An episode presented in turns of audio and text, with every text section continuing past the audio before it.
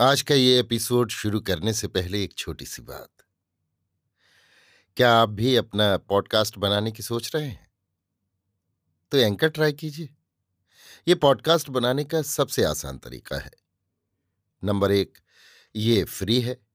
Number दो, इसमें कई सारे ऐसे टूल्स हैं जो आपको अपने फ़ोन और कंप्यूटर पर रिकॉर्ड और एडिट करने की फैसिलिटी देते हैं।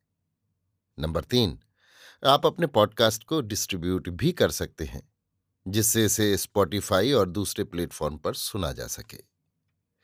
तो डाउनलोड कीजिए फ्री एंकर ऐप या विज़िट कीजिए एंकर डॉट एफ़ पर अपना पॉडकास्ट स्टार्ट करने के लिए।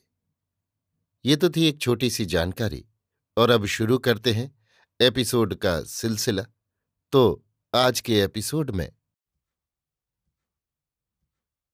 लीजिए सुनिए आचार्य चतुर्सेन शास्त्री के लिखे उपन्यास, गोली के उनसठवें भाग, पति की रक्षा को निकल पड़ी को, मेरी यानी समीर गोस्वामी की आवाज़ में। दिल्ली उन दिनों महत्वपूर्ण राजनीतिक वार्ताओं का केंद्र हो रही थी। एक विचित्र गर्मी उन दिनों दिल्ली शहर के विचार वातावरण में फैली हुई थी।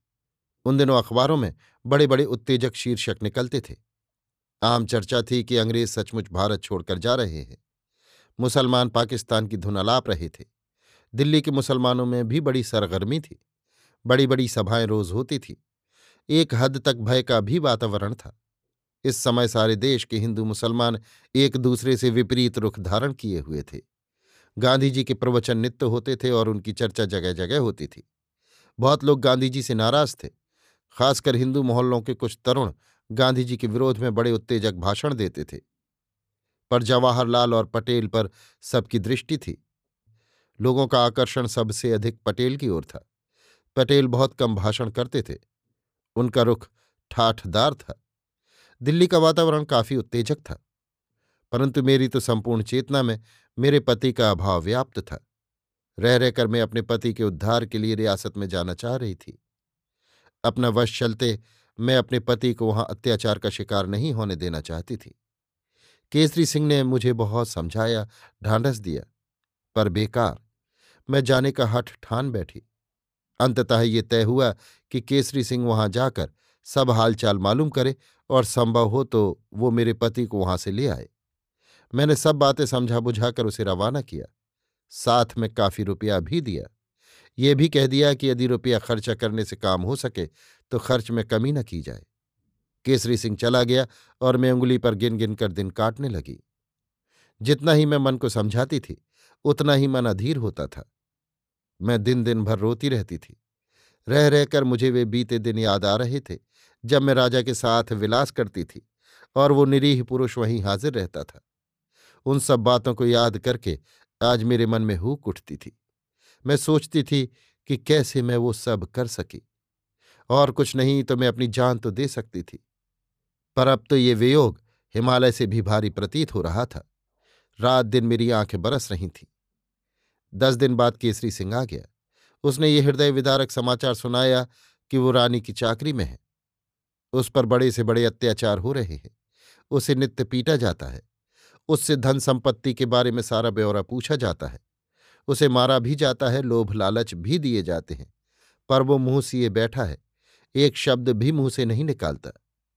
केसरी सिंह ने उसे निकाल लाने की बहुत चेष्टा की, किंतु व्यर्थ। उसी से यह भी मालूम हुआ कि नया राजा अब रियासत में नहीं है, वो आबू में है। अब मैं क्या करूँ? किसकी सहायता लूँ? मैंने अपने वकील से पूछा कि क्या किया जा सकता है? पर उसने कोरा जवाब दिया कि कानून आपकी मदद नहीं कर सकता फिर भी मैंने जनाब वाइस राय को, एजीजी को और दूसरे अफसरों को अर्जियाँ लिखी। अनेक नेताओं से मिली दर दर की धूल फांकी। सबकी हाहा खाई। पर बेकार, कोई भी उपाय मेरे पति को वहाँ से उबारने में कारगर नहीं प्रमाणित हुआ। अब तो एक ही उपाय था कि मैं अपनी जान पर खेल जाऊँ और वही मैंने तय किया। मैंने स्वयं रियासत में जाने और अपने पति का उद्धार करने का निश्चय किया।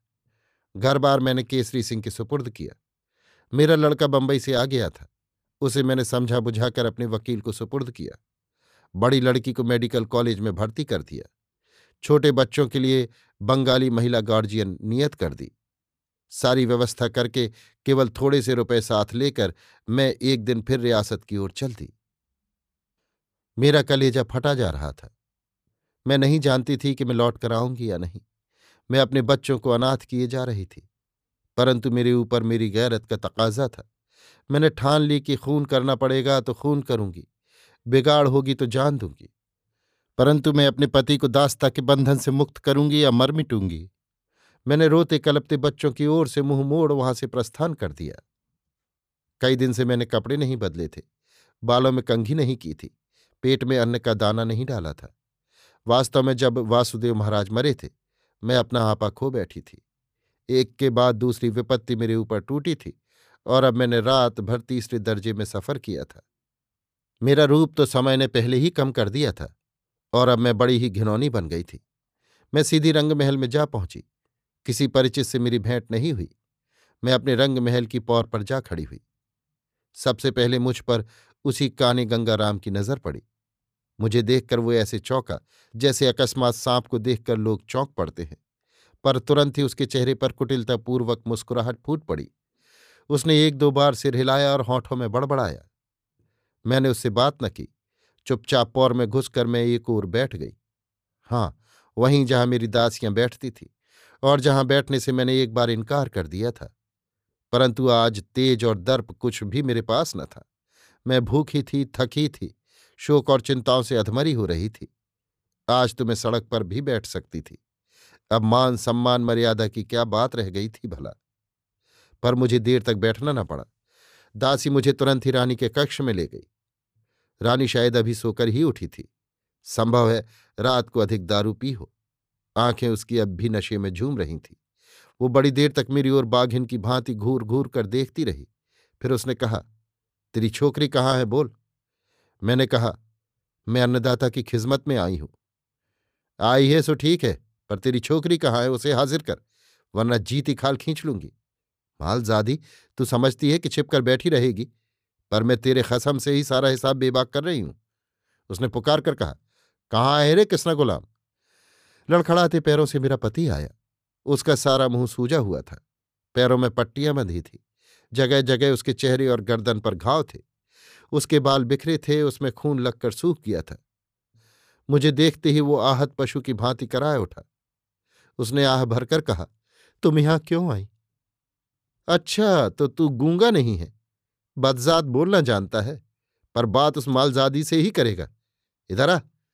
मेरा पति नई रानी के पास जा खड़ा हुआ। रानी ने निर्लजतापूर्वक घुटनों से ऊपर तक अपनी टांगें उघाड़ दी और कहा, पैर दबा। रानी की बेहयाई पर मेरी आँखें जल उठी। मैंने उधर से आँखें फेर ली, पर मेरे पति ने रानी का हुक्म नहीं माना। रानी ने गरज कर कहा, हमारा हुक्म सुना नहीं रे बदजात। पर मेरे पति ने इस पर भी कोई जवाब नहीं दिया। उसने रानी की आज्ञा का पालन नहीं किया। रानी ने दांत किटकिटाकर कहा, लगा रे गंगा राम दस पाँच। और गंगाराम की बैंत मेरे पति की कनपटी पर सपाक से पड़ी। पर दूसरा हाथ उठने से पहले ही मैं लपक कर उसके आगे हाथ पसार कर आ खड़ी हुई। रानी ने कहा, लगा लगा, इस मालजादी को भी चखा। दूसरी बैंत ने मेरे सीने और गले का मांस उधेड़ लिया। पर इसी समय मेरा पति मुझे पीछे धकेल आगे आ गया और अब हम पर बेभाव की मार पड़ने लगी। हम दोनों ही एक दूसरे को बचाने में लहूलुहान हो गए। मैं शीघ्र ही बेहोश हो गई। जब होश आया तब मैंने अपने पति को अपने पास बैठे और बूंद बूंद पानी मेरे मुँह में डालते देखा। मैंने दोनों हाथ उठाकर उसके गले में डाल दी और फूट फूट कर रोने लगी। ये हमारा प्रथम प्रेमालिंगन था। मेरे पति के सब दांत टूट गए थे, होंठ सूज रहे थे। उसमें घाव भी थे। मालूम होता था कि मुझे बुलवाने के लिए उसे बहुत मार मारी गई थी। उसे गर्म लोहे से दागा गया था। उसने बड़ी ही कठिनता से कहा, इस नरक में तुम नाहक आई मैंने उसके गले में शिथिल बाहें डालते हुए कहा, तुम्हारे बिना मैं कैसे रह सकती थी? उसकी आँखों में भी एक आँसू आया, पर उसने पहुँच लिया। वो बहुत कुछ कहना चाहता था, पर कह ना सकता था। उसे बोलने में बहुत कष्ट हो रहा था। उसकी ये दशा देखकर मैं भय से पीली पड़ गई। मैंने कहा, कहो, भाग निकलने की कोई राह है? नहीं है। हम जन्मजात गुलाम हैं, भागेंगे नहीं। हमारे बाप दादा भी इसी भांति मरे और हमें भी यहाँ मरना होगा। आँसू फिर उसकी आँखों से झरने लगे, पर मैंने कहा, नहीं, मैं नहीं मरूँगी। मैं तुम्हें भी नहीं मरने दूँगी। उसने हताश वाणी में कहा, क्या करोगी तुम? ना आती। सो ही अच्छा था। उसकी वाणी में वेदना भरी हुई थी। मैंने ध्यान से उसकी ओर देखा। ऐसी कौन सी यातना थी जो उसे नहीं दी गई हो? उसके नाखूनों में सुइयाँ घुसेड़ी गई थी। लाठी के हूरों से दांत तोड़े गए थे। धरती पर डालकर लातों से उसे खूदा गया था। गर्म सलाखों से उसे दागा गया था। ये कम आश्चर्य की बात थी कि वो जीवित था। उसने कुछ कहा। मैंने अंदाज से ही समझ लिया। वो कह रहा था तुम कैसे ये यातना बर्दाश्त करोगी? मैंने कहा, कोई चिंता नहीं, अब तो तुम्हारे दुख में हाथ बटाने में आ गई हूँ। अब तो जो कुछ होना है, एक साथ ही होगा। आँख के आँसू पहुँच वो उठ खड़ा हुआ। उठने, बैठने और चलने में भी उसे कष्ट हो रहा था। उसने उठकर ताक से एक प्याला अपनी सूजी हुई उंगलियों में उठाया। उसमें छाछ बाजरी की बासी राबड़ी थी। वही हम गरीब गुलामों का प्रसिद्ध भोजन है। उसे मेरे हाथों में देकर कहा, थोड़ी खा लो, भूखी हो। भूखी तो मैं थी ही। मैंने दो चार कौर गले में उतारे, फिर बहुत सा पानी पी गई। पर वो बासी पत्थ मुझे अभागिन के पेट में पचा नहीं। ज़ोर की उल्टी हुई और मुझे जूड़ी चढ़ाई। मैं ऐसी हिलने लगी कि जैसे आंधी में वृक्ष हिलते हैं। दांत मेरे किटकिटा रहे थे। गूदड़ी जैसी एक पथरी, जो वहाँ थी, उसने मेरे ऊपर डाल दी। थोड़ी देर बाद मैं फिर बेहोश हो गई। अभी आप सुन रहे थे आचार्य चतुर्सेन शास्त्री के लिखे उपन्यास, गोली के उनसठवें भाग, पति की रक्षा को निकल पड़ी को, मेरी यानी समीर गोस्वामी की आवाज़ में।